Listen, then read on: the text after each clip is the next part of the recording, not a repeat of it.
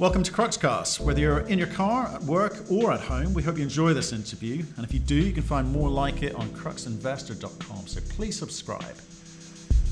I'm Andrew McIlwain, and I'm the Managing Director of Investigator Resources. Investigator is an ASX listed company uh, with all of its interests in Australia, and predominant focus is the Paris Silver Project, which is located in South Australia. Uh, the Paris Silver Project has advanced from a greenfields discovery through to, in fact, last week we released an updated resource, 53 million ounces of silver in the ground, and we're with that resource, we're progressing through to completion of the pre-feasibility study. Andrew, good to see you. You haven't been on the show since January. What have you been up to? Well, Matt, uh, great to be back on, and thank you. And uh, it's uh, great to have the opportunity to uh, present this the investigator story to your listeners. Um, I suppose we did all the hard work on the ground last year with a huge drill program. We uh, drilled more meters than any other company in South Australia in 2020. And uh, this year has been pulling that data together. So, uh, with all of that drill assay uh, results, we've put together a new or an updated resource estimate for the Paris Silver Project, which is our primary asset, as I mentioned. Uh, 53 million ounces of silver in the ground. Today's uh, silver price, it's about $1.8 billion worth of silver in Australian dollars in the ground. Um, highest grade silver project in Australia. And uh, in an area, and I suppose I always try and point out to people, now if you the screen behind me is uh, central South Australia, we'll displace some wild goats, and that's about it when we develop the project. What a nice, and, and, and I can't actually see any behind you, can I? Oh, the, the that's my ear. Okay. Hey, well, look, um, look, thanks for coming back on the show. Like I said, it's, it's been it's been a while, but I was sort of intrigued by what you what you've been doing since we spoke in in January. Because I, I noticed that you've gone from 43 million ounces to 53 million ounces, from 1.5 billion to 1.8 billion of silver in the ground but so what? It's like, why, why did you go through that process? How much money have you spent doing it? And, you know, what, what's the upside for your shareholders? Uh, look, we uh, we spent uh, a couple of million dollars with the drill program and the technical work, and we added three or four hundred uh, dollars worth of in-ground value. So our return's not bad. The other thing that we really did focus on, and we only drilled within the known footprint, and the primary objective was, in fact, to improve the confidence of the geological resource technical terms, we've moved a lot of the material which sat in the lower confidence area, which is called inferred. We moved that into indicated, and 75% of our resource now sits indicated. Um, one of the things and the restrictions in being able to quote resources and reserves is that you cannot start a mine plan and a reserve on anything but indicated and above. So the majority of our material is in that confidence category. It's also given us the confidence that uh, you know, the grade is there and, and can be a sustainable uh, project going forward.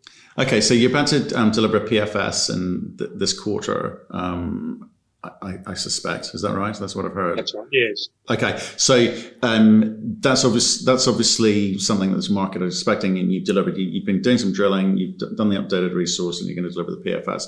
Fantastic where do you take this thing through to? Is PFS enough to get someone else to kind of come in with with the big bucks, or are you going to be able to um, go out and uh, you know move this through to a feasibility study? Because 100 million Aussie uh, market cap with 1.8 billion, um, you know, silver in the ground, it doesn't seem anyone's paying attention.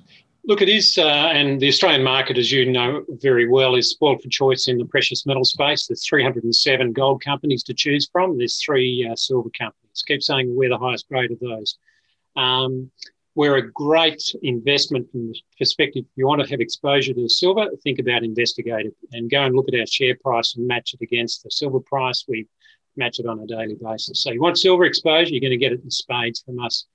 The uh, if you'd asked me the same question 12 months ago, we had a market cap of 10 million and the capex is of the order of 120.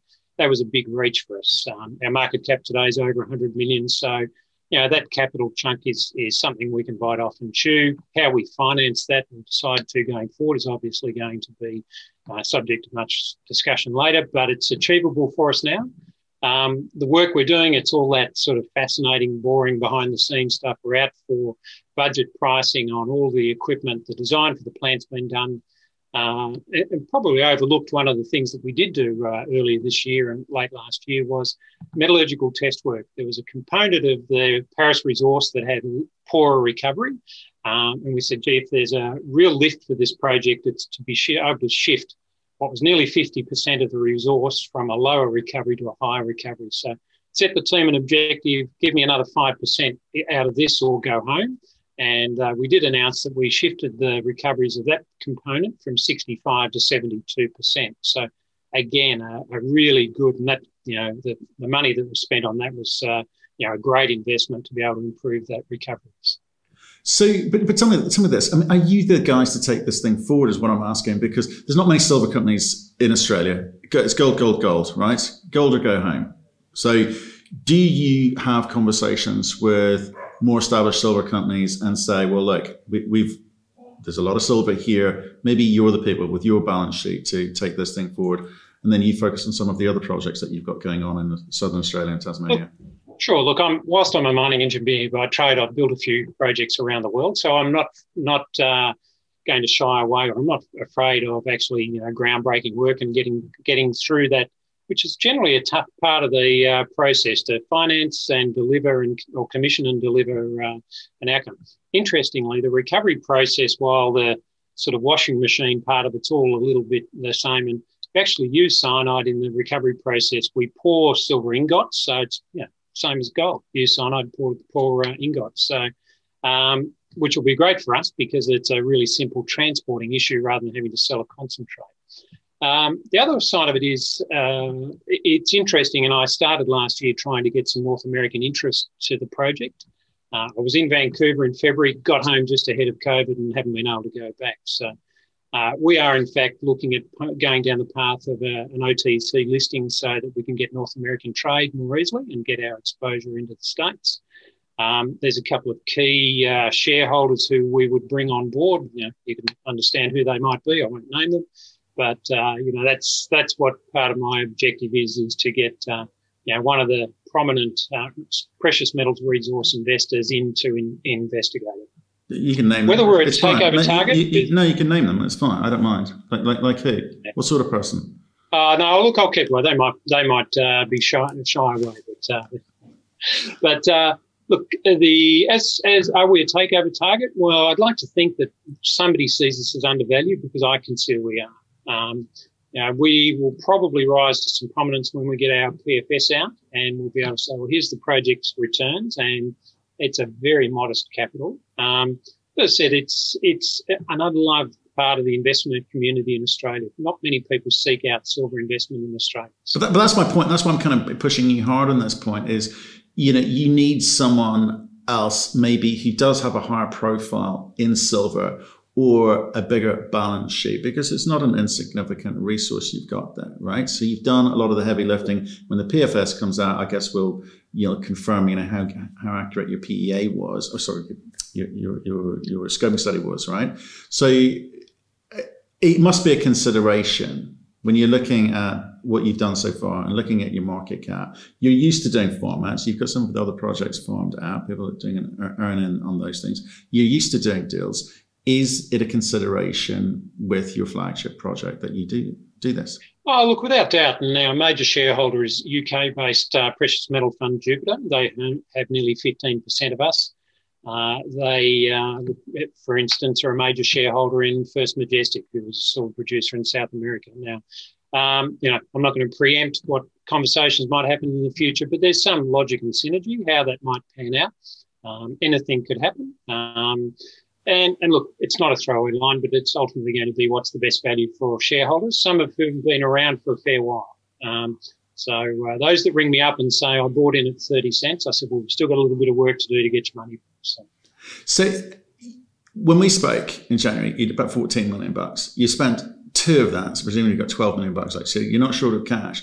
But at the same time, I'm questioning why were you only spending two million bucks in terms of advancing the project? Was that as much as you needed to spend, or you couldn't spend it? I mean, what, what was you thinking? Yeah, look, uh, no, as, as much as we wanted to spend, not forgetting that we started this process uh, in July last year when we did that capital raising, and uh, and the silver price has run in front of us, which has been great. So uh, we bit off a, a sizable or a manageable chunk. What we wanted to do was improve the confidence of the resource, and said, We've now shifted 75% of that into indicator, which allows us to take the next logical step to mine planning and optimisation. Um, we're back now. In fact, we're back drilling again around the Paris project. So, whilst the 2020 drill program was just around the footprint, we're now actually stepping out, particularly in areas where the drilling didn't complete or didn't close off. Um, and we had seven targets regionally within five kilometres that had some snips of silver and gold and lead, and we drilled some drilled seven last year. We're back. Uh, we started last week drilling four of those. So having some confidence to go to, back to seven, four of seven targets is a pretty good hit rate. Um, you know, whether they'll end up turning into something that will be complementing Paris, uh, that's what we're looking for is additional mine life surrounding Paris. Okay, so you're doing some drilling extension on on Paris. I get it, but it, it's kind of it's already of a size which is big enough, right? It's, it's, it's big enough. It can it can be bigger, but the point is it's enough to get you going. So you don't want to uh, don't want to spend too much more money, too too much money uh, on that going forward. Is that is that what you're saying? Uh, look, uh, absolutely. We we don't need to invest any more to get to the next uh, right. investment decision for the project. So cool. okay. Um, just want to understand the speed, the speed and rate at which sure. you're spending money, and you know, so just okay, that's fine. Um, can we talk about some of the other projects? And we, we discussed these in the past. You've got you know other projects in Southern Australia, you've also in Tasmania too, and you've also got uh, you know um, uh, DGO you know, you know, with the farm-out situation there. Can you give us an update on all of that? Sure, absolutely. Um, we, we have, uh, and I suppose DGO is uh, that earn in from them is probably the first one I'd like to talk about in the Stuart Shelf, uh, which is within the Olympic Dam uh, inlayer. Um, we have a, a, pa- a, package of tenements there which were adjacent to DGO's tenements. Uh, we did drill them in the past looking for very deep and they were very deep IOGCs, um, iron oxide copper gold uh, projects. Um, DGO have got a different uh, approach or a different thematic in that area, and they are looking for sedimentary hosted copper, which is like the Zambian style, Zambian belt style copper uh, deposits. So we've allowed them to earn into our tenements. We've, there's quite a large contiguous package of tenements there. They've undertaken the first drill program, put some results out, some encouraging copper intersections, and they're embarking. I think there's another 90 holes in the next program. So there's a big drill program for them looking for copper in that. Uh, you know, it's close to Emmie Bluff, which was a, a great discovery with uh, Coda more recently.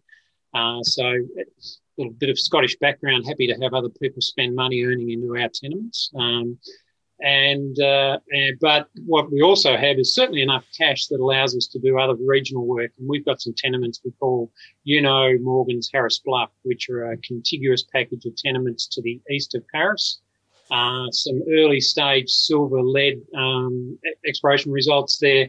We expect uh, this quarter we'll be back and, and able to do some drilling. We've done some preliminary work. We've done soil sampling, all those good things. Uh, we have a small area that uh, we're working through native title clearance for, and we have quite a large program planned for the second half of this year. So, um, reasonably early stage, um, 15 to 20 kilometres away from Paris, uh, but you know, really interesting ground.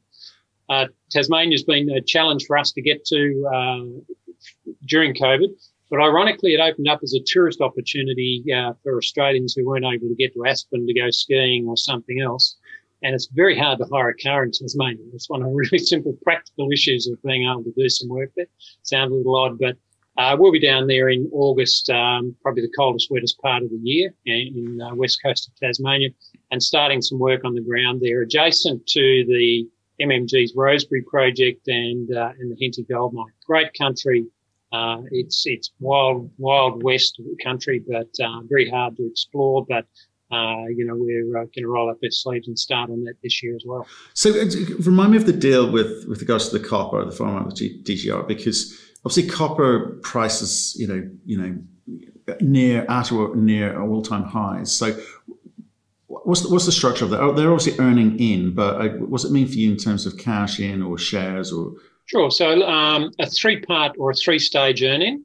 Uh, there was a minimum expenditure of uh, 350,000, which they clipped off very quickly, gave us notice that they were going to step into the second stage, which is 3 million in two years, and then a third stage of another 3.5 million in the next two years. So six and a half million over four and a half years.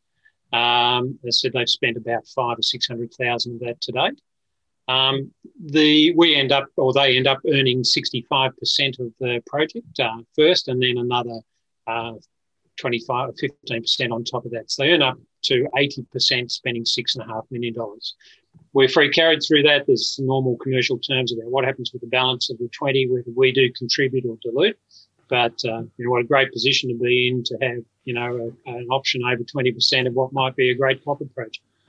Okay, interesting. And and so the, I know they're doing a lot of drilling there, but again, what was what's your expectation on timing for all of that? Because are they going to are they going to get wrapped work their way through that quicker than the allotted time frame that they've got? Because these things like just drag on and on. You know, they, but in a bull market, uh, it's slightly you, um, slightly easier. You, yeah, look, if you look at the, um, and I was talking about the personality of DGO itself, but if you have a look at the individuals, and Ed Eshuys is the uh, the MD of, of uh, DGO, very, very accomplished and and uh, um, and uh, experienced explorer.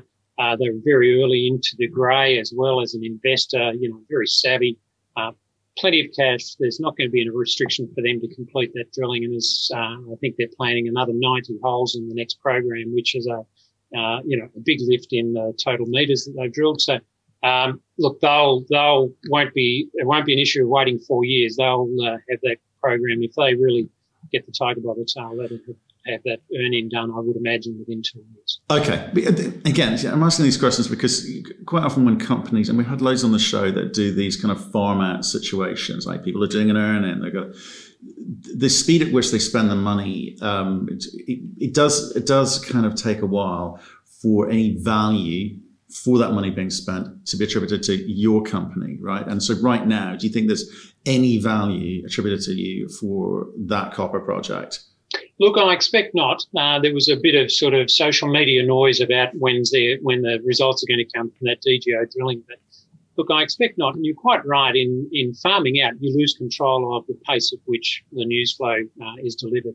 Um, as I've, I've, known Ed for many years, and uh, you know we've we have a program where there won't be any issue about them spending. If they, as I said, if they get a sniff of something, there won't be any issue about them spending the money in the in the time frame. Um, it'll be, in fact, us trying to keep up with how rapidly they're generating news. Okay, right. Okay, so right. Okay, we've we, we've talked about. Okay, you've you've done an update on the resource, the phase, pre-phase coming out this quarter. What what what are we looking at for here? So, what, why are things going to start moving? Because your share price is the same as it was when we spoke in, in in January. So, what have we got to look forward to? Sure. Look, and and just to uh, you know to be to be quite open about it, our share price has come off a little in the last uh, week or so, and that's in response to what people tell me was in fact a, uh, a book that was being run on HotCopper about what our resource update was going to be and how, what, how many tens and hundreds of percent we were going to increase our, uh, our resource by. Um, interesting, people uh, got that head, head of steam up, but um, as I said, the, the thing for us is we delivered the confidence up, uplift and what we needed. We didn't end up doubling the number of ounces. Um, and I think was, sorry, was that ever was that ever a possibility? No, no, um, Honestly, not in my mind. If, if you're making investment decisions based on conversations in HotCopper or any of these other chat rooms, I think you need a good long hard talk to yourself generally as an investor, right? Because it's it's I think extremist commentary like sure. that. So look, uh, as I right? said, I was I was told by somebody that that was happening. As a managing director, if you refer to HotCopper, it would do your head in. So uh, I, I don't look, I don't take any notice. But somebody was telling me that there, there was a book being run about uh, about the uh, uplift. Look, uh, so in some respects, for some of those outliers, we're probably disappointed. But for what we wanted to deliver, um, so over a period of time, we wanted to improve the metallurgical recovery. We've done that we wanted to improve our confidence uh, in the resource, and we've shifted, as I said, 75% of the material into indicated. We uh, are on the path to complete the feasibility study. So um, that's what I committed to when I raised $8 million last year. Tick, tick, tick. So we're, you know, uh, we're delivering on those things. Um, could we always do it faster? Well, we'd like to, but practically, you know, it's hard getting uh, you know, the, the assay labs are apps, they've gone from four week turnaround to eight and 10 week turnarounds with assays and things like that. So the capacity of the of the service providers is also limited now in, in the industry. But that's it. You know, Okay, can we? Do you mind if we talk about this for a second because it kind of slightly sort of strikes a nerve because there's a, there's very good, honest, hardworking retail people who get a little bit blinded by some sensationalist type statements in these chat rooms, right? And I want to understand what what you and your team wanted wanted to do, and what was always on the cards and what was not always on the cards. So, you know, you've done some infill work, um, and you've uh, you've taken some of the inferred into indicated, right? You did you, yes. what, and it was as much as you expected to come in. I mean, it's a lot, 75% you're talking about now in, in, in Well, look, in probably a little more than we had anticipated. Right. Okay. Perfect. But that's my point yeah. that, you know, you were doing and you met your expectation or slightly exceeded your expectation, but doubling was never part of the, the, the mission here because you weren't going to go and blast 10 million bucks on infill. You didn't need to. Is that, is that right? Absolutely. And one of the other things that we wanted to try and achieve out of this was a mine life of 10 years. Um, magic number in some respects. Uh, and previously we were sort of vacillating about six or seven or eight, you know, that sort of number of years.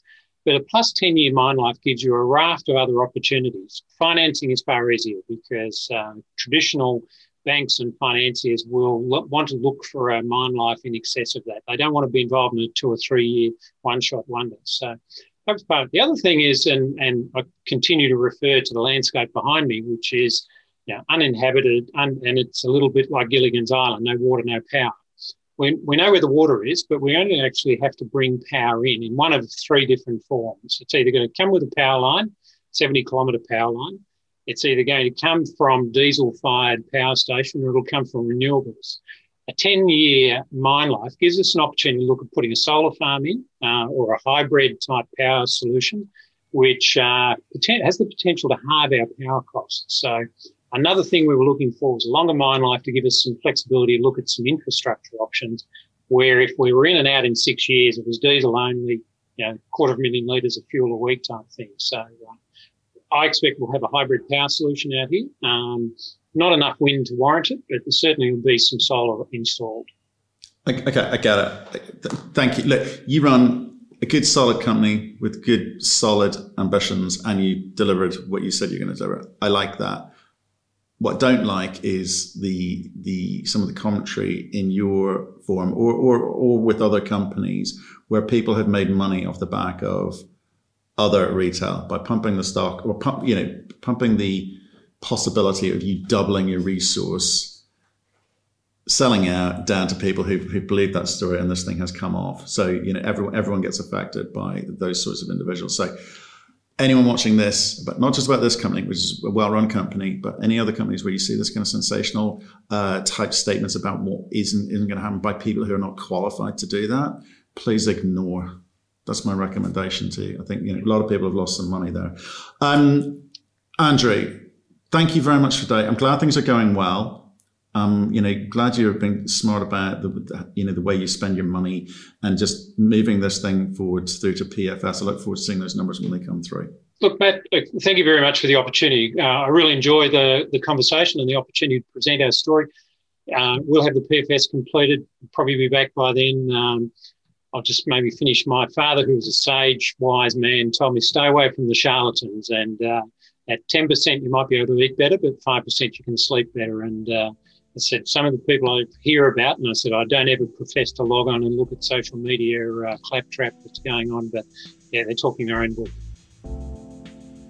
Thank you for listening. If you've enjoyed the interview, why not subscribe to Cruxcast or our website, cruxinvestor.com, and of course our YouTube channel, Crux Investor. Plus, you can catch us most days on Twitter and LinkedIn. We really love getting your feedback, so please keep it coming, and we'll speak to you again soon.